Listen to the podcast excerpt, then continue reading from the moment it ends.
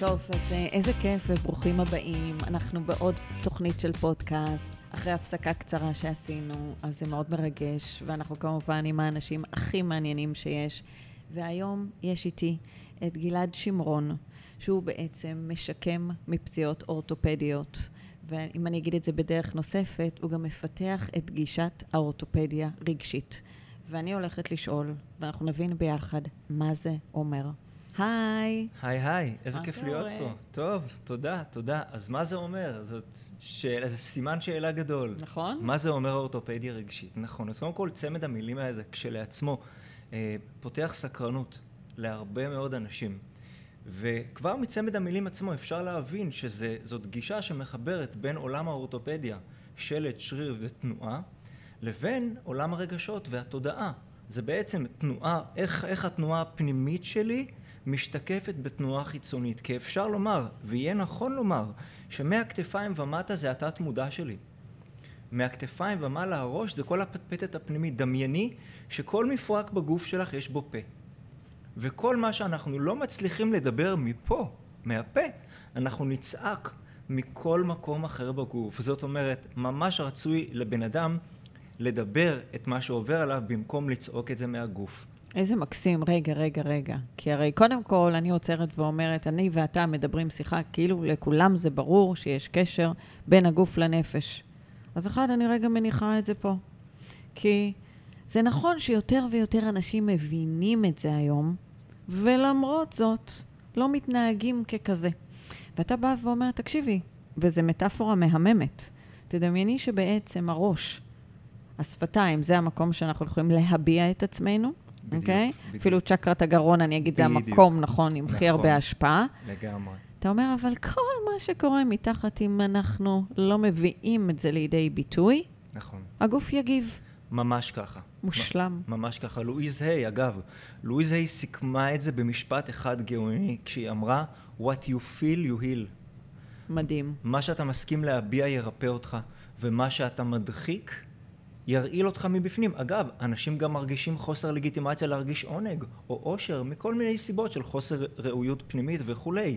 אבל בסופו של דבר, אם אנחנו מבינים, ואני תכף אחזור לנקודה שאת הזכרת, אם אנחנו מבינים היום שרגש הוא פולס חשמלי במערכת העצבים שלנו, אז אנחנו מבינים שבאופן טבעי, כשתבטא, יהיה לך קל יותר. אם תדחיק, החוויה תהיה מועקה וחוסר שקט פנימי. אבל אני רוצה לחזור למה שאת אמרת לפני רגע. תראי, זה נכון שהרבה אנשים מבינים שיש היום קשר בין גוף לנפש, אבל פחות אנשים מבינים את הביטוי המעשי שלו, ואני מפריד בין שני הדברים האלה. מבחינתי אורתופדיה רגשית שמה את הדגש גם על התובנה, אבל עוד יותר על הצד המעשי. זאת אומרת, קם בן אדם בבוקר, יופי, הוא קרא מספיק מחקרים, ואת יודעת, פורסמו כל מיני דברים, אבל הוא קם בבוקר עם כאב ראש לצורך העניין, אין לו מושג איך לתרגם את זה, הלכה למעשה, אין לו מושג מה הכאב ראש רוצה, אין לו כלים איך לדבר עם הזיכרון התאי. זאת אומרת, יופי, אתה יודע שיש קשר בין גוף לנפש, אוקיי, מה עכשיו? אני אתערב עוד יותר.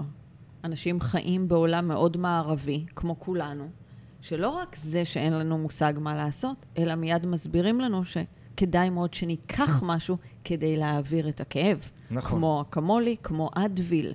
זאת Hmm. אומרת, אין לנו בכלל את, את, את, את, אני אגיד, את המרווח הזה לשאול נכון. את השאלות שאתה מדבר, כי אנחנו כל כך מלאים בהסחות דעת. לגמרי, נכון. כל נושא הפארמה הוא, הוא שיחה בפני עצמה.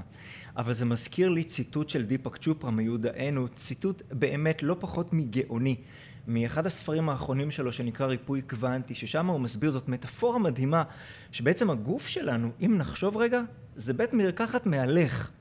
מעיין, זה בית מרקחת, הגוף יודע בתנאים אידיאליים אה, להפריש את החומרים המדויקים, במינונים המדויקים, בתזמון הנכון, בכמות הנכונה, ברמת הספיגה המדויקת, ובלבד שנאתר מה מפריע למערכת הזאת לתפקד ונזיז אותו הצידה. ברגע שאנחנו מפסיקים להפריע למערכת, היא תדע להמשיך לרפא את עצמה, כי זאת מערכת שבייסיקלי יש לה את הכלים לרפא את עצמה, היא תמשיך לעשות את זה אצל גבר בן 90 כמו אצל ילד בן 9, אני אומר לך, ראיתי את זה. מדהים. וזה מעורר השראה. נכון, ואני לא מפסיקה לחייך. איזה כיף, איזה כיף שאתה מדבר את זה, איזה כיף. כי אני כל כך מתחברת וזה כל כך נכון. ואני חושבת שחלק גם מהשליחות של בין אנשים כמוני, כמוך. זה באמת גם, כמו שאתה אומר, באופן ישים, כשבן אדם קם בבוקר, שישאל רגע את השאלות. אני חושבת שהבהלה, שהרבה פעמים קשורה, כמו שאמרתי, למה שירשנו, מה שספגנו. אני תמיד צוחקת ואומרת, אבא שלי רק עושה כמה אפצ'ים, אמא שלי ישר אומרת, לקחת אה, דקסמול סינוס ולקחת זה, כן. כל היום הוא רק צריך לקחת. ואני אומרת, אמא, אבל למה את נותנת לו כל כך הרבה כדורים? נכון. ואני שואלת אותך, אבל באמת בשביל שנה, מה בעצם מונע מאיתנו רגע להסתכל על מה שקורה לנו בגוף, סך הכל כמקום סימן לחוסר איזון בתוכנו. מה נכון, אתה חושב? נכון. תראי, התשובה על זה מתחלקת לשני חלקים. החלק הראשון הוא העובדה שהותנינו תודעתית להסתכל החוצה, לחפש תשובות בחוץ. זו התניה. ברגע שאנחנו מבינים שזו התניה תודעתית לכל עניין ודבר, אנחנו אומרים, הופה, יש עוד נקודת מבט? הרבה יותר מאחת, איזה פלא. ונקודת המבט הזאת אומרת, שנייה תעצור, סגור שנייה אחת את החלונות, או תשב בשקט עם עצמך, או תתחיל לקרוא חומרים, כי יש לך, יש לך כאן גוף, מערכת, זמנית ככל שתהיה, שיש לה פלא מדהים, היא יודעת לרפא את עצמה. האוטו שלנו צריך להיכנס לטיפול, עשרת אלפים או אה, חמש עשרה אלף קילומטר, זאת אומרת, המוסכניק לא שם אותו בצד ואומר, טוב, האוטו יעביר את עצמו טיפול, לא. אין עוד, זה מכניזם חכם, זה ממש מחשב חכם. אז, אז הדבר הראשון זה באמת להבין שהותנינו תודעתית במקום הזה, ואפשר לשנות את ההתניה הזאת. זה תכנות. זה תכנות לכל עניין ודבר. ואז להתחיל לדבר עם הגוף, להתחיל לשאול שאלות, כמו שאנחנו עושים פה. והדבר השני זה מפרספקטיבה גבוהה יותר, ממש ברמת הנשמה. זו ההבנה שאנחנו הסכמנו לבוא למרחב. תקראי לו מטריקס, תקראי לו מרחב שלוש, מימד שלוש, אבל הסכמנו לבוא למרחב שהעיניים שלנו מכוסות בהם ברמת התודעה, שהחושים שלנו מוגבלים בכוונה, כי באנו לגלות את, ה, את, ה, את התמונה הגדולה יותר מתוך הצמצום הזה. האתגרים שלנו והשאיפה שלנו לפתור אותם, התנועה או השאיפה היא הרבה יותר גדולה מלהבין מה הברך שלי אומרת לי ולרפא אותה, לרפא את החור בכיס, או לרפא משהו בתקשורת במערכות יחסים. התמונה היא הרבה יותר גדולה כי אתה מתבקש להכיר את הגרסה היותר גדולה של עצמך בסופו של דבר. כן, גם הכאבי ברכיים או הגב התחתון יעברו לך, אני מבטיח לך. כן, גם, גם הפלוס שלך בבנק יהיה גדול כשהפלוס האנרגטי שלך יגדל, אני מבטיח לך. והתקשורת במערכות יחסים בוודאי שהיא תשתקם בקלות, שהתקשורת שלך עם עצמך תהיה טובה יותר. זאת אומרת, השאלה האמיתית שנמצאת פה על השולחן המטאפורי היא מהי הגרסה שלך שמרגישה ראויה, שמוכנה לנקוט עמדה ובכלל להיפתח אפילו ברמת הסקרנות האינטואיטיבית לתמונה הרבה יותר גדולה. וזה מה שתמיד אנשים אומרים לי, תשמע, יש בך כזאת תשוקה, אתה כבר עושה את זה עשרים שנה, איך, איך זה? ואני אומר להם, חבר'ה, אני, אני, זה לא יכול להיות אחרת. אני רואה את התמונה הגדולה, ו, וככזאת, יש לי drive מטורף לעזור לעוד ועוד אנשים, ממש להסיר את הצעיף מבעד לעיניים שלהם, כדי שהאנושי של, שבך, לא אמרתי האנושי שאתה, האנושי שבך, יכיר את עצמו כמשהו הרבה יותר אנרגטי, שלם, שמח, מלא ביטחון, ערך עצמי משוקם, מסכים לחקור את המרחב הזה. וואו, זו דרך אחרת לחיות את החיים האלה. לגמרי, ואני שומעת אותך, ואני שומעת גם באיזה ביטחון אתה מדבר, ואז אני באה רגע ואומרת, אבל אתה יודע, אחד, זה נכון שבתפיסה הרוחנית, באנו לפה, הנשמה שלנו בחרה למי לבוא, מתי לבוא, ואנחנו, אתה יודע, אחרי שהגוף הזה, מה שנקרא, יעשה את שלו, אנחנו, הנשמה לא הולכת למות. אבל אפילו להסכים לגישה הזאת, הרבה פעמים זה נתקל בהרבה מאוד התנגדויות, כי יש משהו שעלול לאיים הרבה פעמים. זאת אומרת, באת ואמרת, אני אגיד את זה בשפה שלי, שהגוף שלנו מוגבל לחמשת החושים. וההורים שלנו לרוב, ועדיין רוב האנשים סביבנו, מה שאנחנו לא רואים או שומעים, אנחנו מאוד חשדנים לגביו. לאן אתה צוחק? כי אני מכיר את זה, ואני מכיר את ה... את ה זה, זה התנגדות קלה, זאת משוכה כל כך קטנה. כשבאים. אליי, כשבאים אליי הרציונלים אה, ומדברים את זה, אז אני אומר להם דבר מאוד מאוד פשוט, תראו, אנחנו יודעים שכלבים וחתולים למשל שומעים דציבלים, נכון? יש את המשרוקית יפה מאוד. אנחנו יודעים שבעלי כנף, עית, בז וכולי רואים, רואים רזולוציות הרבה יותר, זאת אומרת אנחנו יודעים שיש הרבה יותר במרחב הזה להציע ממה שהחושים שלנו היום ערים להם, כל חמשת החושים. אה, ואז הם אומרים לי, ואז הם מסכימים לזה, כי אלה הן העובדות של הטבע. אוקיי, צעד אחד קדימה, מה אנחנו עושים? אז שב בשקט. תתחיל לתרגל שקט. תתחיל רגע אה, לשאול שאלות. יש, יש טבע מיוחד לאונה הקדמית של המוח שלנו ולטבע האנושי, שכשאתה שואל שאלות נכונות, שאלות טובות, משהו בך מתחיל לחפש תשובה. יותר מזה, התשובות מתחילות להגיע אליך suddenly. לגמרי, לגמרי. אבל כמו שאמרת, שב בשקט, בעולם שמקדיש את עצמו לאין סוף של הסחות דעת. עכשיו, אתה דיברת מאוד יפה על הסקרנות. אני כן רק רוצה לשים פה, לפחות מעולמי, שמאחר ואנחנו כל כך מפוחדים, הפחד לא נותן לנו בכלל מקום לפגוש את הסקרנות הזאת. וזה כן חשוב שזה ייאמר, כי, כי זאת העבודה אני אגיד הכי מאתגרת של החיים, אני גם אגיד שהיא הכי מתגמלת. ממש. ואני אגיד שלמה דקה לחיות לא ככה. אבל, אבל, אני יודעת איזה מסע אני עברתי. לגמרי. 25 שנה, ואני תמיד צוחקת ואומרת, פרנסתי את טובי המטפלים בעולם, נקודה, סימן, קריאה. כל כך מבין אותך. ומאיפה התחלתי, ועדיין יש לי דרך. אז אני גם שמה רגע ואומרת את זה, כי הפחד לפעמים יהדוף. ולבן אדם הרבה יותר קל לחשוב שאם יש לו גידול, אוקיי? אז הוא ילך לרופא ויעשה ניתוח ויוציא את הגידול, מאשר להתחיל לשאול שאלות שהן לא שאלות קלות, נכון. כמו מה בי מייצר את הגידול הזה. נכון. אז תספר לי קצת על האנשים שמגיעים, או באמת, אה, כשאתה אומר אורתופדיה רגשית, אנחנו מדברים נגיד יותר על גב או על אזורים אחרים. בגדול אורתופדיה רגשית אה, אה, זה הרבה יותר מאורתופדיה. אני תמיד אומר שאורתופדיה רגשית זה הרבה יותר מאורתופדיה רגשית. כן, כי זה, קודם כל זה לא רק אורתופדיה by definition, כן? זה גם מערכות פנימיות, אנחנו לומדים על הכל, על הלימפה, על הדם, על כל, על כל המערכות הפיזיות ש, שמקבילות לאנרגטיות, על משמעויות, ובעיקר אנחנו מבינים שהגוף הזה זה מיקרוקוסמוס. אותם חוקים שחלים על העולם בחוץ, חלים על העולם הזה. תחקור את זה, זה ישתנה. זה בעצם מודל של לקיחת אחריות, נכון? לחלוטין. יפה מאוד. עכשיו, הדרך שאני עוזר לאנשים אה, להבין את הדברים האלה, כמו שאת אה, אומרת, אני בא דרך הרציונל. אני אוהב לתת לכלב את המנה שלו. אני מדבר איתם על כל הנושא של גלי מוח. והם מבינים את זה, כשאתה מדבר איתם בשפה המדעית, אתה בונה להם את הגשר. אתה, אתה, אה, אתה מפייס להם את הרציונל. במילים אחרות אתה מנסה להגיד, אם אני מצליח להגיע לרציונל, אז יותר קל להם לגייס אותו לעבר, נכון? נכון? לזה הכוונה. בדיוק. הם ממש, אני רואה אותם בקליניקה, נשענים לאחור, אומרים, אוקיי, כן, איך מתקדמים? ככה, אני אומר לך, מעיין, ככה. אבל אז תשים לב את השאלה הראשונה, איך מתקדמים מפה? שזה הרציונל בדיוק אותו דבר. בסדר. אוקיי? אני, אני צוחקת ואני אומרת, נכון, הרבה פעמים אני רואה את האנשים, אוקיי, הבנתי, מה עושים עם זה? נכון. Okay? אוקיי? מיד המנגנון הפרקטי. אין בעיה, אז אני משתף איתו פעולה, המנגנון הפרקטי. ו- ומשם אני, אני, למשל, אחד הדברים שאני קודם כל בודק עם אנשים בקליניקה, ביחס לרוב הדברים שהם באים, זה מה אתה עושה היום כדי להפחית מתח נפשי בחיים שלך. בוא, תן לי, ואת יודעת מה התשובה רוב הפעמים? נו. No. כלום. או, או, למה אתה מתכוון? זה, זה, זה כלום בדרך אחרת. זה מדהים, נכון? נכון. זה מדהים.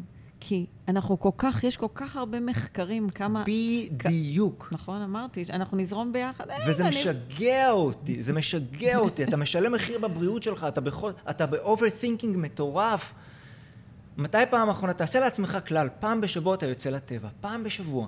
אני מכיר אנשים שגרים בטבע, לא אני, גם אני גר בטבע, אבל, ולא יוצאים אליו. והם נמצאים בתוך הקופסאות בטון שלהם עם האוויר מזגנים. עשה לך כלל. פעם בשבוע, no matter what, אתה יוצא לטבע. אתה נותן לכפות הרגליים שלך להרגיש אדמה. אז עכשיו אותו בן אדם בא ואומר לך, אתה יודע, אתה יודע איך החיים שלי נראים? אתה יודע כמה אני עמוס? אין לי זמן לשום דבר. מה אתה עונה לו? אין בעיה, תהיה חולה. אני okay. לא בא אוקיי. לשכנע אותך. זה אוקיי. נורא פשוט. אתה אומר מאוד פשוט. זה מאוד פשוט. אה, אה, אני חושב שה-well-being שלנו, במובן השלם שלו, גוף ונפש, אמור להיות בראש סדר העדיפויות שלנו. כי תראי, אדם בריא, יש להם איפה לתת. אדם בריא נעים להיות בקרבתו. אדם בריא, כש, כשהוא עובד נכון, אה, מפסיק לתת מהחצי כוס הריקה שלו. אמת. בדיוק. אמת. ויותר מזה, אדם שמטפח את ה-well-being שלו הוא תרומה מעצם היותו. אמת. תפסיק להתאמץ. יותר מזה, בן אדם לא בריא, הדבר היחיד שמעניין אותו זה הבריאות שלו. נכון. זאת אומרת, ברגע שאנחנו חולים, נכון. הרי זה הדבר היחיד שפתאום הופך לעניין אותנו. נכון, בצדק. כי זה מישהו הזיז לך את הגבינה. בדיוק. יפה מאוד. עכשיו, אם אתה מסכים, ושוב, אפרופו רציונל, אם אתה מסכים שהבריאות שלך לפני הכל, בוא נטפח אותה. אתה תראה איך כל מדדי הכאב בגוף צונחים דרמטית. מעצם זה שהפחת... עכשיו, הביטוי המרכזי של הפחתת סטרס הוא מאוד פשוט. מעיין הוא כל כך פשוט. להרגיע את החשיבה. להרגיע את מנגנוני החשיבה. והטכניקות הן באמת רבות ומגוונות. ואת יודעת, בהרצאות שלי, כשאני עושה את זה עם אנשים, אנשים בהלם. יש איזשהו תרגיל שאני לפעמים עושה איתם, ואנשים חווים הפסקה של מנגנון, הפסקה, לא האטה. והם, אני רואה את העיניים, הם ככה. שבעצם כל הנושא של מדיטציה, הרי הוא גם... זה. זה. בדיוק, בדיוק. נכון. מכוון למקום של להצליח שיהיה פער רגע בין המחשבות. זה המקום שאתה אומר. אני מכוון אליו. נכון מאוד. עכשיו, שמתי לב לדבר מאוד מעניין. ככל שאדם חושב פחות, הוא פרודוקטיבי יותר. שימי לב, זה מרתק. וככל שאדם ב-overthinking, בחשיבת יתר, הוא פרודוקטיבי פחות. מה שמתיש אותנו בסוף יום עבודה, זה לא מה הספקנו, זה הפטפטת האינסופית. חד וחלק. וברגע שאתה מצליח קצת להוריד את הגלים, להרגיע אותם, בין אם זה בנשימות, בין אם זה בטבע, לפעמים אפילו שיחת נפש תעזור, לפעמים לנוח, באמת. אתה, נפתחת לך הנשימה, אתה, פתאום זה יוצר לך בהירות. כשיש לך בהירות, אתה יכול ליצור סדרי עדיפויות מדויקים לך, נכון? פתאום אתה אומר, וואי, למה פה אני מרצה? הגיע הזמן לשים פה גבולות. וכל מיני דברים משתנים מתוך אותו שקט נפשי. ושוב, כמו שאני אומר, כשאתה מטפח את השקט הנפשי, מה שאתה בעצם מהדהד בעולם של תדרים וויברציות, מה, שאתה, מה שאנחנו מהדהדים למרחב זה trust, I trust. כשחסר אמון, אתה ברדיפה. גם אם כבר מזמן שכחת עבור מה. וכשאתה מטפח שקט, דברים מתחילים לבוא אליך במקום שתרדוף אחריהם. כן, זה קסם? כן, זה קסם. ככה זה עובד? כן, אמרו את זה הרבה לפנינו. נכון מאוד. ומה שנשאר זה, עכשיו, זה לא פותר אותך מאקטינג במרחב הזה, מרחב של עשייה, אבל איזה כיף כשהעשייה הזאת מדויקת. ומועטה, כי היא לא חייבת להיות כל כך גדולה. נכון. כי ממקום מדויק, באמת לא צריך לעשות כל כך הרבה. לגמרי. ואמרת כל כך יפה, אתה אומר, תקשיבי, זה הכל גם עניין של אמון, בעצם, איך אנחנו מסתובבים פה. אני רק כן אומרת שמה שאתה אמרת בעיניי מאוד נכון, הכל מתחיל בנו במובן שמה שיש בתוכנו זה מה שמוקרן החוצה. נכון. ומאחר ואנחנו גם, שוב, מסכימים לחיות בעולם של כל כך הרבה מתח, כל כך הרבה הסחות דעת, כל כך הרבה מה שנקרא מחוץ לעצמנו, גם הפסקנו לפתח אמון בנו. בדיוק. וכל עוד אין לנו אמון בתוכנו, שבן אדם כבר לא יכול לסמוך על עצמו, שהוא יגיד לעצמו משהו שהוא יקרה והוא יקרה. בן אדם כבר לא יכול להגיד לעצמו, אני אקום לרוץ מחר, מבלי שמה שנקרא מיד יהיה משא ומתן. נכון. עם ה mind שלו, ממש אוקיי? ככה. ואז גם מהמקום הזה, אם אני לא סומכת עליי, יהיה לי לא פשוט לסמוך עליך, ובטח לא לסמוך על מה שקורה בחוץ. בדיוק. אז גם חשוב שאנשים יבינו, כי כשאתה בא ואומר well-being, זה לקחת את הזמן, נכון? נכון. בעצם לעצמנו. נגיד אם אני שואלת אפילו על ה-well-being שלך. כי... תספר קצת, ה-well-being שלי. ה-well-being שלי מתחיל בטקס בוקר. תספר. בטקס בוקר שאני עושה אותו באדיקות כבר 18 שנה. וואו, מה שנקרא שבתות, חגים וימים טובים בארץ ובחו"ל. וואו. זה, את יודעת, יש סיפור מאוד יפה על אדם ש- שבא לאושו ואמר לו, אושו, למה אתה ממליץ על מדיטציה דווקא בבוקר? מה, אי אפשר לעשות בצהריים, בערב? והתשובה של אושו כהרגלו הייתה קצרה וקולעת. הוא אמר לו, הוא נתן לו אה, אה, דוגמה, אמר לו, תשמע, נגנים עולים לבמה להתכונן לקונצרט. מתי הם מכוונים את הכלים? באמצע הקונצרט, בסוף הקונצרט או בתחילת הקונצרט? והתשובה היא ברורה, והזמן בוקר הזה הוא, הוא, הוא כיוון המיתרים שלנו, הוא כיוון הכלי שלנו. ואני אני מלמד את מה שעכשיו אנחנו מדברים עליו בקורס של ההכשרת מטפלים שלנו, ממש, זה הדבר הראשון שאני פותח איתו. ו, וכמובן, כל אחד עושה את ההתאמות שלו, כן? אבל אצלי זה תמיד מתחיל בחצי שעה של דממה. אני שם אוזניות של שקט, יש כאלה אוזניות שהן סוגרות לך, דממה. אוזניות של שקט, הכוונה היא שאוטמות? גדולות, במקום בדיוק. הזה? נכון. אוקיי. שהדבר היחיד שאתה שומע זה את הפעימות לב שלך מפה. תקשיבי, זה, זה מטורף. אני ממש ממליץ. חצי שעה של שקט ברמה של טיימר, אני שם טיימר. וואו. כן. אחרי חצי שעה, עכשיו בואי, זה לא שעל הדקה הראשונה יש לי שקט בראש, ממש לא, זה תמנון עם שמונה זרועות שמנסה, אבל מה אני עושה? אני בעצם מחזק את השריר של האובזרבר, של המתבונן. זה השריר החשוב ביותר. לא מצאתי שריר, זה חדר כושר פנימי. בוא נגיד ככה, אני מכניס את עצמי לחדר כושר כדי לאמן את שריר המתבונן. כי כששריר מתבונן שבנו חזק, אנחנו מקבלים בחזרה את חופש הבחירה לאיזו מחשבה להתייחס ולאיזו לתת לעבור. וואו. בול. אבל רגע, רק בוא נדגיש את זה למי שלא ברור לו, כי אני ואתה מדברים את אותה שפה לגמרי. כי כל עוד אין את ההתבוננות, אנחנו בהזדהות מוחלטת. בדיוק. עם כל מחשבה. ממש. עכשיו, אנשים בכלל לא יודעים שהם יכולים לבחור לאיזה מחשבה בדיוק. לתת כוח ולאיזה לא. ממש ככה. מעולה. אתה מחליט על איזה קרון של הרכבת לעלות ואיזה לא.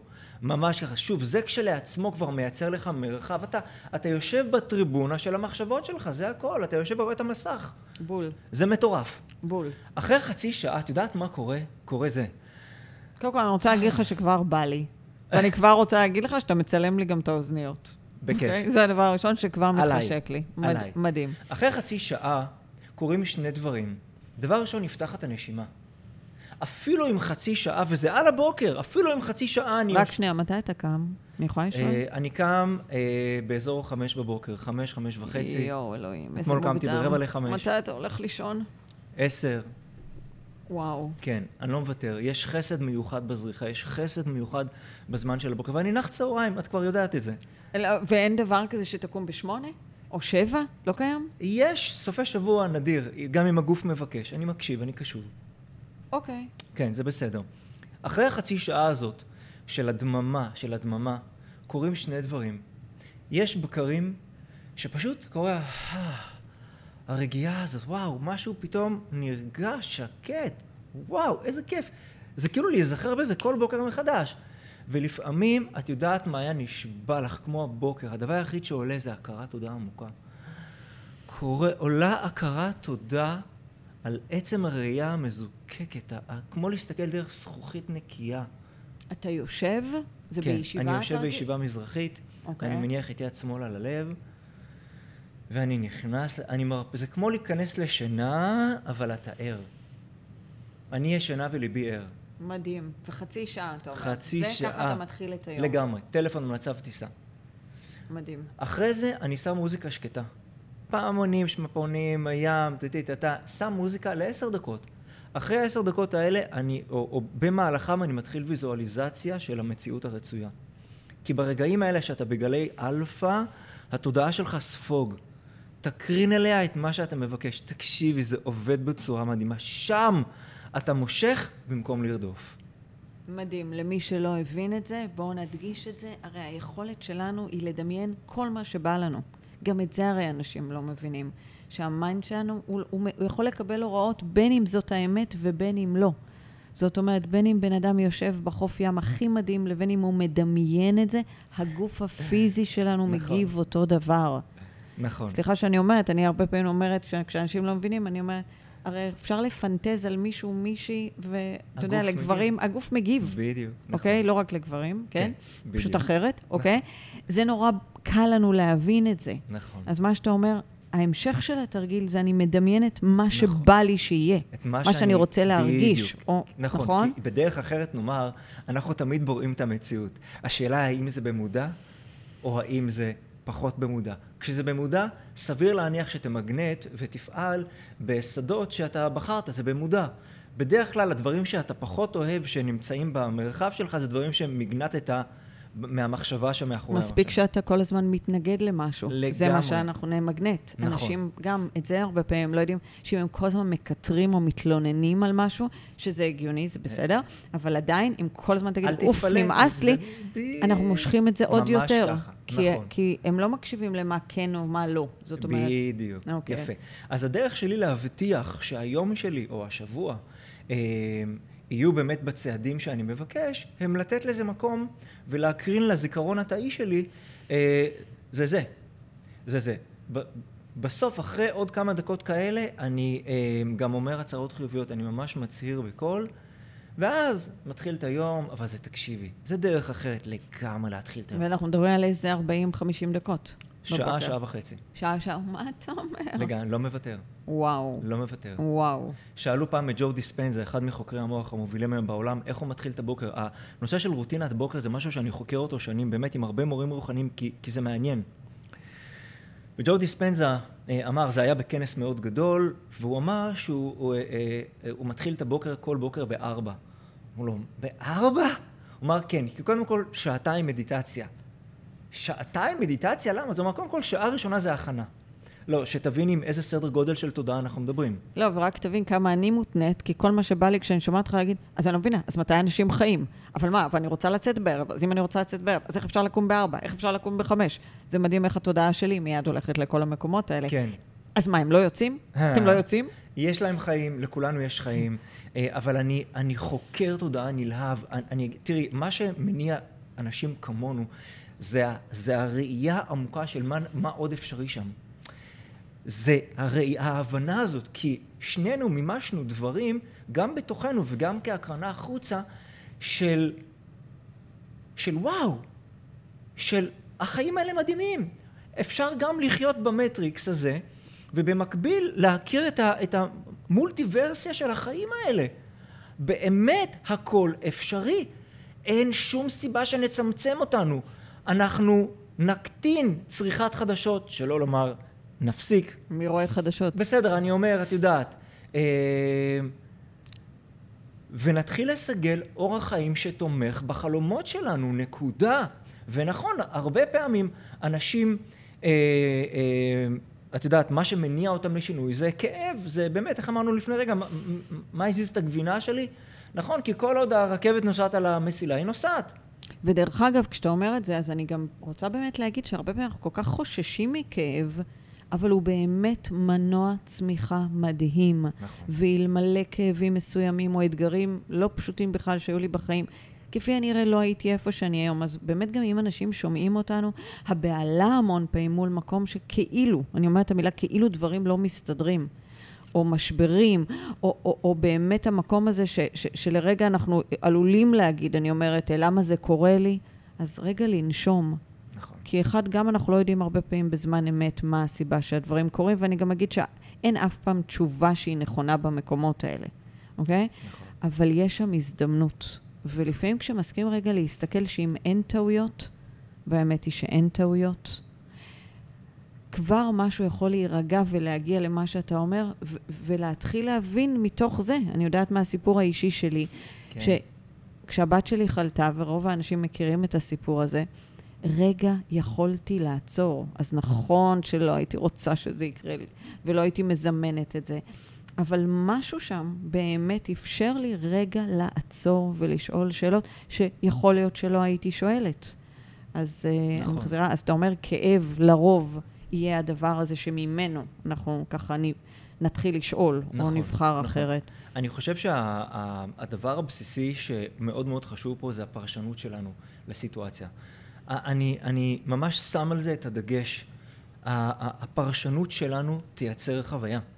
עכשיו נכון, יש חוויות שהן לא טובות, אבל אז רגע, רגע, איך אני, איך אני מסוגל להביא לזה פרשנות טובה? קודם כל תעצור, תנשום, קח כוס מים, תירגע. הדברים לא קורים לרעתך, את, את יודעת, אני הרי הייתי דתי עשר שנים, מגיל 16 ועד גיל 26. מבחירה? כן. או שגדלת זה- זה במשפחה לא- דתייה? גדלתי במשפחה מסורתית, אבל אה, בוא נגיד אבל ש- בחרת בדרך חיים כן, דתית. שם התחילה החקירה שלי לצורך העניין, באמת, ממש. ונטשתי את הדת לחלוטין, כן, אלוהים נשאר, את הדת נטשתי, אבל דבר אחד לקחתי, ולקחתי אותו חזק, והוא עוגן מאוד משמעותי אה, עד היום, וזה ההבנה שבאמת הכל לטובה. הכל לטובה. שום דבר אה, אה, לא קורה לנו לרעתנו. זה לא קיים. אתה יודע, מה שאתה מדבר זה על מילה אחת שקוראים לה אמונה. נכון. אבל אתה לא מדבר על אמונה דתית במובן נכון, של, אמון. של בדיוק. נכון מאוד. זה אמון. עכשיו, אם הכל לטובה, ואם באמת הכל לטובתי, גם כשזה לחלוטין אה, עד קצה אף, אני לא רואה איפה זה לטובתי, אני, אני אעצור ואני אגיד, שנייה, אני עוצר, אני לוקח פאוזה שנייה אחת, ואני מסכים רגע לבריאה להראות לי, וקודם כל להביא פרשנות חיובית. משהו כאן, אין מצב שזה לרעתי, זה לא קורה. תקשיבי, זה, זה, זה עוגן שאין כדוגמתו. זה תמיד לטובתי. איך, איפה, מה קרה פה, תכף, תכף הערפל יתפזר ואני אבין את זה. זה, זה אפרופו סטרס, זה מרגיע. זה מדהים, כי אני, אני הרבה פעמים כבר מכוונת, בכוונה אני מציפה את זה, כמו אנשים שעכשיו שומעים אותנו, ואז הם יכולים להגיד, אבל לא בכל דבר יש פרשנות חיובית. ו- ו- ו- ולמה במילים אחרות לסבן את עצמנו? גם זה לפעמים אנשים אומרים. אז כן חשוב פה באמת להבין, זה לא אומר להפוך כל דבר לא נעים שקורה לנו ולהגיד, וואו, איזה נעים זה. כי זה לא הכוונה שלנו פה, אוקיי? נכון. אני בכוונה מדגישה את זה דווקא, נכון. כי כשאנשים שומעים שהם יבינו, לא, זה לא שעכשיו הילד שלי חס וחלילה חולה, ואני אגיד, איזה כיף שהילד שלי חולה. זה לא מה שאנחנו מדברים, נכון. נכון? נכון. אני, אני חושב ש... אה, את יודעת, אני אגיד משהו, זה עלול להישמע טיפה גבוה, אבל אני באמת מתכוון לזה. אני חושב שסיטואציות מאתגרות בחיים אמורות לגייס מתוכנו את המנהיגה ואת המנהיג. את, ה, את, ה, את, ה, את המודל שכמו מותח את עמוד השדרה המטאפורי שלו ואומר, יש גם נקודת על מעל, מבט על מעל הדברים. והעולם הזה זקוק לאנשים שמסכימים להיות מנהיגים. העולם הזה בול. זקוק לאנשים שמסכימים להביא תדר שתומך במה אפשרי. תקשיבי, אני חייב להגיד לך משהו. באמת, אנחנו מדהימים מעבר לכל קנה מידה שאי פעם יכולנו להבין אותו. כתבו את זה בכל הדתות, כל מורי האמת שהיו פה, בכל, בכל כובע ובכל שפה דיברו על, ה, על הפוטנציאל האנושי. אני חושב שהזמנים שאנחנו חיים בהם היום, אה, ברמת העולם הוא כפר גלובלי קטן, ברמת התקשורת, הכל נגיש. בואו ניפתח לזה. אנחנו באמת חיים בתקופה מדהימה של שינויים, שתומכת, תומכת במימוש שלנו. בואו נמנף את כאבי הנפש או כאבי הגוף, כן את האתגרים שלנו כמק, כמקפצת גדילה אדירה לגרסה הבאה שלנו, כי אנחנו באמת ראויים לה. אנחנו כל כך ראויים לה. אני כל כך שמחה, אני, אני, אני רק רוצה לחייך ולחבק אותך גם כן, שתדע. תכף. כי, כי, כי זה כל כך נכון, אני כל כך מתחברת, אני באה ואומרת, אנחנו חיים, ועוד היום, יותר מתמיד, בתקופה הזאת, יש כל כך הרבה הזדמנויות להתעורר. באמת להתעורר, וזה מה שאנחנו ממש. אמורים לעשות. ממש. רק להתעורר לדברים שאני ואתה, אני חושבת, מדברים עליהם כרגע. נכון. אם אנשים יותר ויותר יסכימו להבין שאיך שמנהלים את האנרגיה בתוכם, זה נכון. כל התורה כולה. לא צריך שום בדיוק. דבר. זה להצליח רגע לעצור, לעזוב את המצב הקורבני, ששוב, הוא עבר אלינו מדור לדור. וכל אחד מאיתנו, כן? זה לא, יש אנשים שפתאום אנחנו מוצאים את עצמנו קורבנים במובן שזה לא תלוי בי וזה לא בשליטתי. אז האמת שזה כן. נכון. ואת זה, זה מדהים בעיניי, כי זה כל כך נכון, כי אני מתרגשת, אבל אני מנסה להגיד שאני חושבת שאנחנו מפחדים המון פעמים מההשפעה שלנו, מהעוצמה שבתוכנו, לא מהחוסר שלה. נכון. אנשים מפחדים מלהגיד, בוא'נה, אני יכול כל דבר שאני רוצה או רוצה. עכשיו, תבוא ותגיד למה. כן. כי מה שמוכר לנו אף פעם לא מאיים עלינו. ואם חיינו בצמצום כל החיים, אנחנו רובנו נעדיף למגנט בדיוק את אותו דבר, לחוות את אותו דבר, יקרה. גם אם זה לא נעים לנו, מאשר להעיז אחרת. כי נכון. בזה יש חוסר ודאות. נכון. אז במקום שאתה מדבר, זה כל כך נכון. זה להתחיל לקלוט נכון. כמה נכון. עוצמתיים אנחנו. לגמרי. את יודעת איך אני קורא לאורתופדיה רגשית? הפסיכולוגיה של הכאב. אני פשוט מלמד אותם איך להתרחב במצבים שהאוטומט מבקש להתכווץ. אפילו הלב קודם מתכווץ לפני שהוא דוחף עוד פעימת חיים של דם לכל האיברים. זאת אומרת, תנועת הגדילה באה מתוך קיבוץ. אתה לא מתרחב עד האינסוף, אתה לא רק מתרחב, אתה קודם כל תתכווץ, כן, תבין את הפסיכולוגיה של הכאב. אתה תתכווץ כדי שכמו רוגטקה, אתה תלך אחורה, זה ידמה לך כנסיגה, אבל לא, לא, לא, לא, אתה לא נסוג. אתה רק מתכווץ כדי, מתמתח אחורה כדי לעוף קדימה. ושוב, זאת פרספקטיבה ששנייה אחת מסתכלת על הדברים מלמעלה, נכון? מדהים.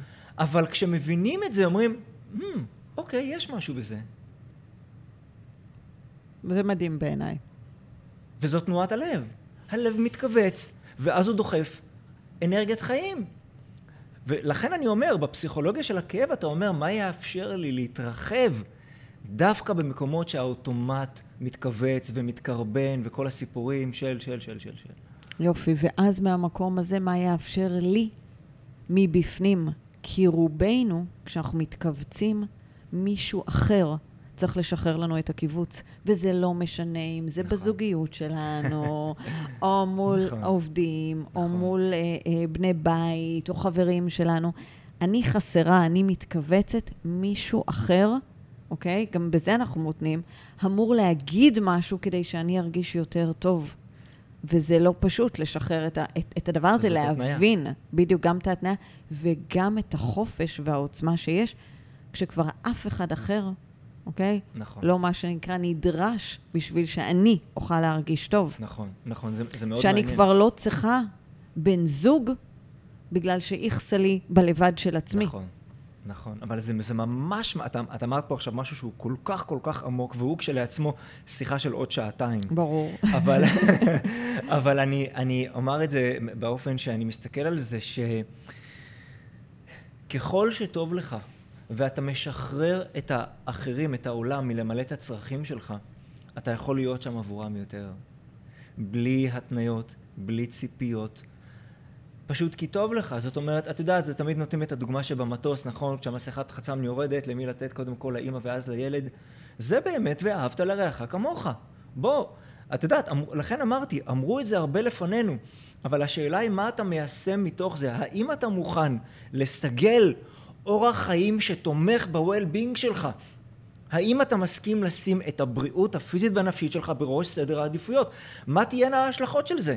נכון, יכול להיות שיהיו אנשים שיצאו מהמרחב שלך כי תפסיק לרצות אותם.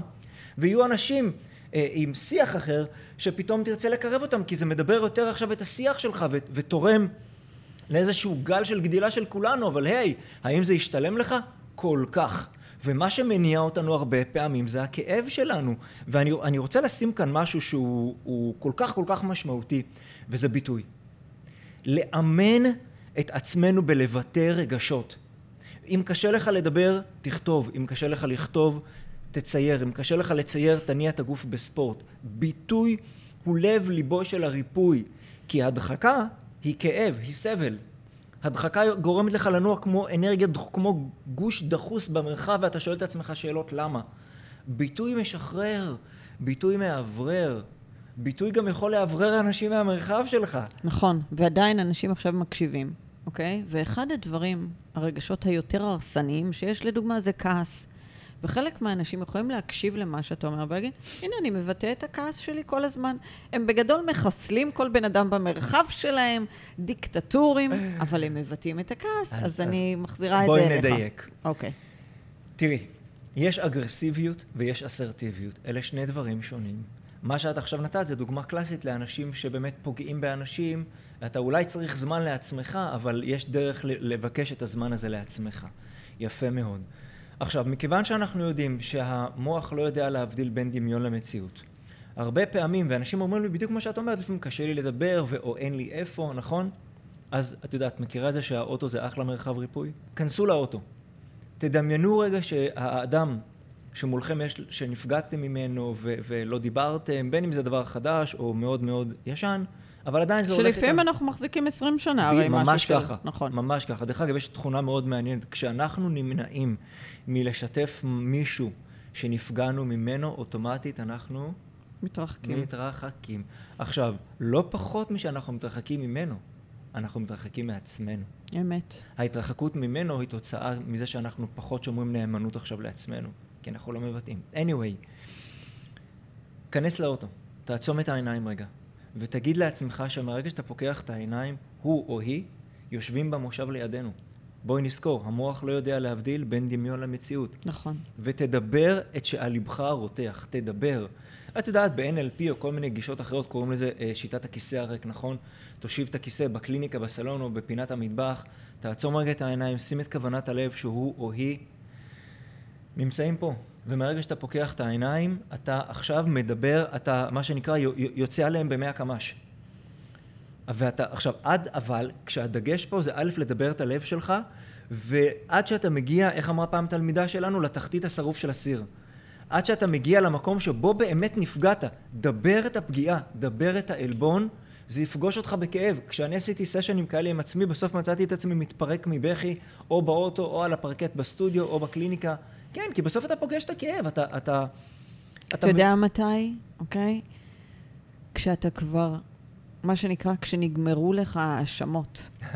כי התרבות שלנו גם, שמאוד מאמנת אותנו בלהאשים, אז כשמשהו לא מסתדר, מישהו אחר אשם.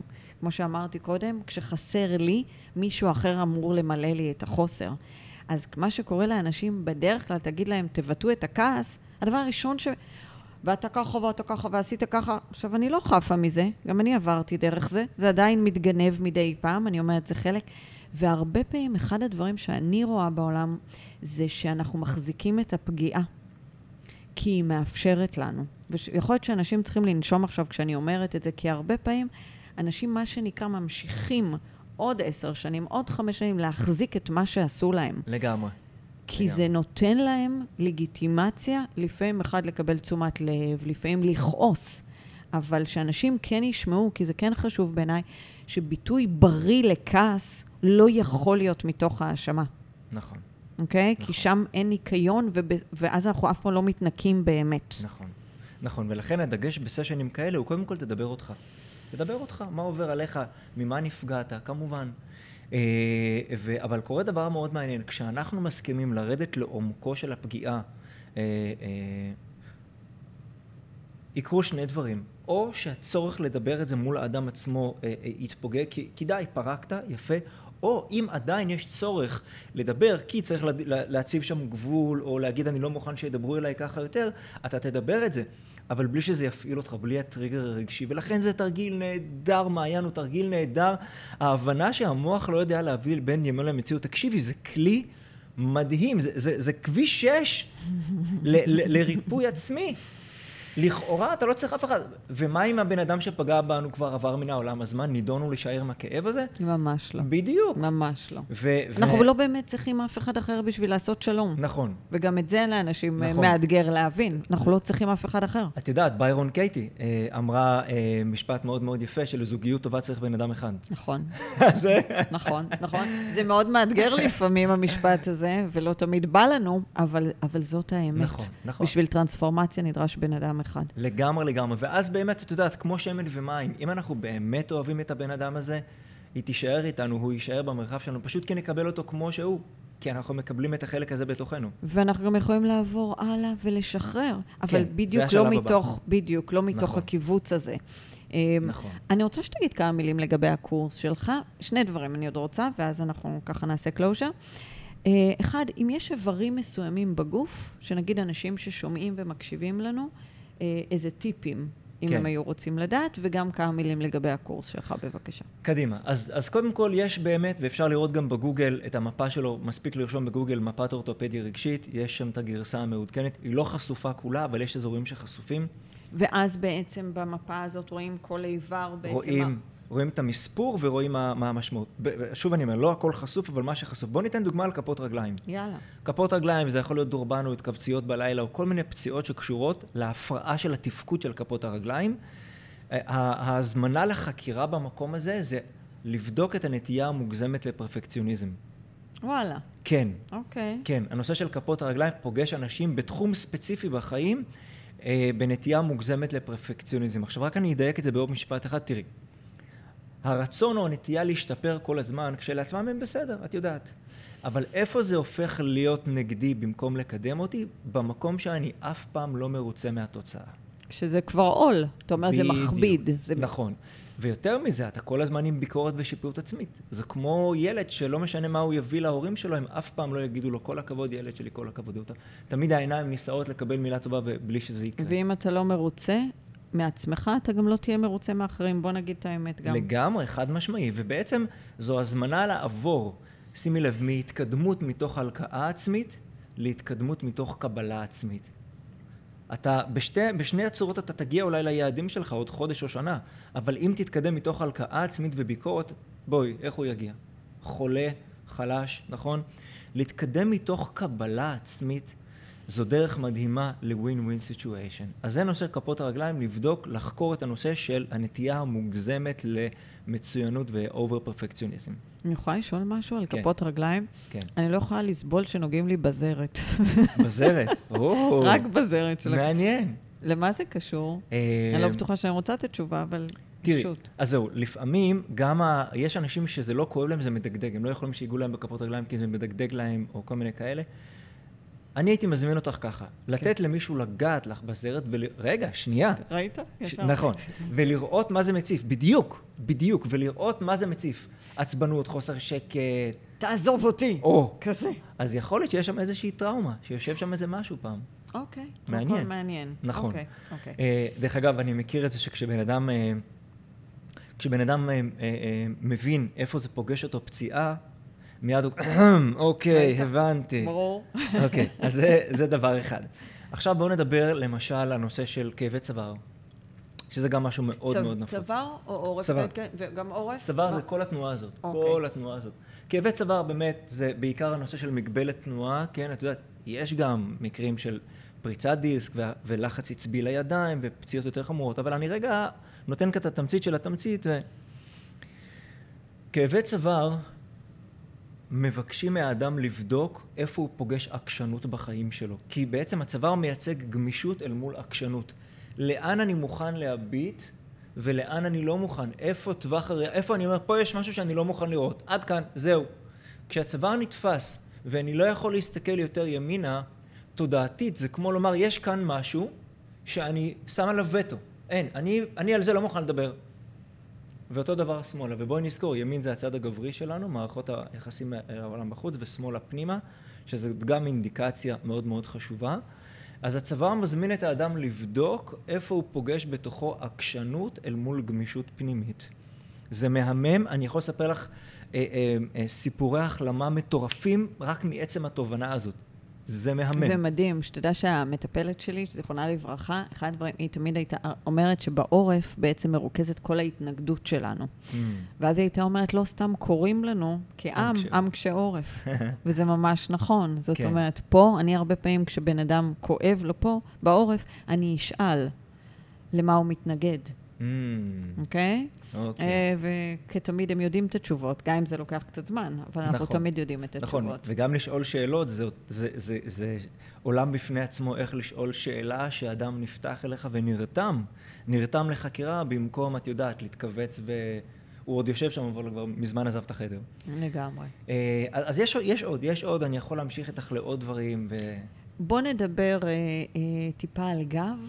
וגב, כי אני קדימה. חושבת שיש הרבה אנשים שסובלים מכאבי גב, ואז תעבור קצת לקורס, בכיף. ככה שאנשים אה, אז בואו נתייחס לדבר הכי נפוץ, וזה כאבי גב תחתון. אני מבטיח לך שבש... כסף, כסף, כסף. בשנייה שאמרנו כאבי גב תחתון, אני מבטיח לך שיש הרבה אנשים שמקשיבים לנו עכשיו, לגמרי. שעכשיו נדרכים ועוזבים את הכל, אני רואה את זה בהרצאות. אמרת, כאילו אמרת שם קוד. אמרת גב תחתון, אמרת שם קוד.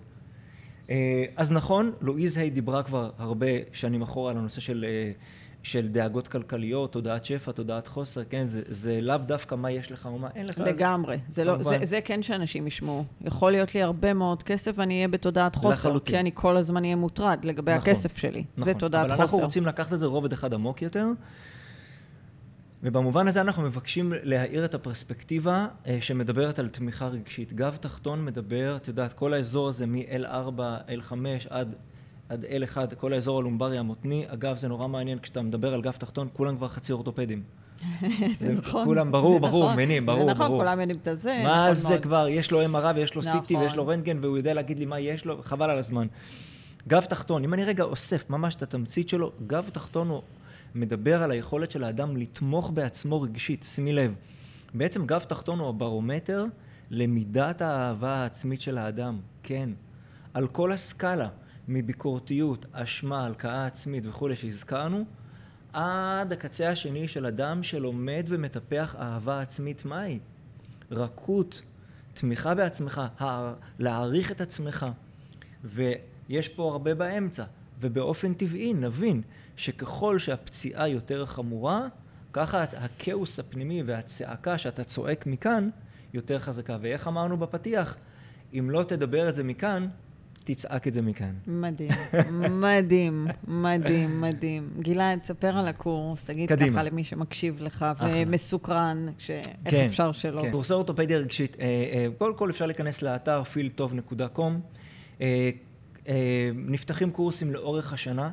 באמת, אני יכול להגיד לך מאילת ועד מטולה. יש לנו אה, באמת בוגרים בכל הארץ. זאת אומרת, לא רק אתה מעביר את הקורס? רק, רק, רק אני אתה? מעביר, okay. אוקיי. רק אני מעביר. יש לי גם... אבל אתה אומר, אני מעביר בכל מיני מקומות. אני מעביר בכל הארץ. אני יכול להגיד לך שכרגע יש הרשמה לקורס בכפר סבא. שמתי הוא נפתח? נפתח ב... בשמיני לאוקטובר. אוקיי, okay, כן. אוקיי. Okay. יש קורס שייפתח... כמה זמן הקורס? שלושה חודשים. פעם בשבוע. מתכונת ערב, חמש אחר הצהריים עד תשע, זאת אומרת ארבע שעות. ברור, אתה יש לך בבוקר שעה וחצי שאתה צריך. בדיוק. אתה גם ישן צהריים, מתי תעשה את הקורסים? לגמרי, לגמרי. מפרגנת בענק, ברור לך, נכון? אוכלת אה, זה, אין לי מנוחה רגע, אבל אני מפרגנת בענק. בענק. אז זה בעצם 12 מפגשים. 12 מפגשים, פעם בשבוע, אחרי צהריים, זה ממש מסע. באים לקורס הזה הרבה מאוד מטפלים, מכל גווני הקשת, קואוצ'רים, כל עולם האימון, כי זה בעצם מדבר את התת-מודע שלנו. לא, זה גם מדהים. אני גם חושבת על כל מי שלמד, לא משנה מה, חייב לבוא אליך לקורס. זה, זה בטוח גם עושה איזושהי השלמה. נכון. של עוד, אה, עוד, עוד ארגז כלים. אה, משמעותי מאוד, יש לציין, גם ברמה האישית וגם ברמה המקצועית. אז יש קורס בכפר סבא, יש קורסים בראשון לציון. בראשון לציון כל הזמן יש קורסים גם, ימי שלישי אחרי צהריים. יש קורס גם אצלנו בנווה שלום, ליד לטרון, במרכז הרוחני. אני מביא אותך לשם. אני אגיע, אתה אומר? את תגיעי בענק. זה יקרה, אני אגיע לשם? אני מבטיח לך. אני כבר, זה נשמע לי מקום קסום. ו... ממש מקום קסום, ממש ממש. ויש לאורך השנה סמינרים, הרצאות. אה, כן, כן, זו, זו הפעילות בגדול. אוקיי, okay, ודבר אחרון, מאחר ולי ולך הייתה שיחה אחת מוקדמת, אז אתה עוד רגע בן כמה? אני אה, עוד רגע בן 49. אוקיי, וסיפרת לי שאתה הולך לתת לך מתנה מדהימה ליום הולדת. נכון. אז אה, תגיד שתי מילים. אני אה, טס אה, בשבוע הבא לדרום אפריקה לצלול במשך עשרה ימים עם לוויתנים. מדהים. מדהים. שזה מרטיט לי כל תא בגוף, ואני מרגיש שאני יכול לעבור שם אה, חניכה מטורפת. מדהים. ואתה כל כך walk your talk במובן של ה-well-being, אה, שאני רק, אני אומרת... אה, פשוט צריך להידבק בך. זה אש בעצמותיי. זה אש בעצמותיי, כי כמוך אני יודע. אני יודע מה אפשרי. סיימנו את שלב התיאוריה. אנחנו כל כך עמוק בתוך הפרקטיקה.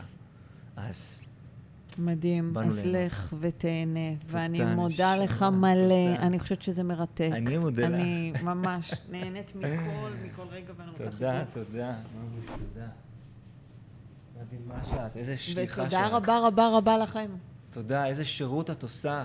איזה שירות מדהים. את עושה, מעיין. את, את באמת מעיין. את באמת מעיין.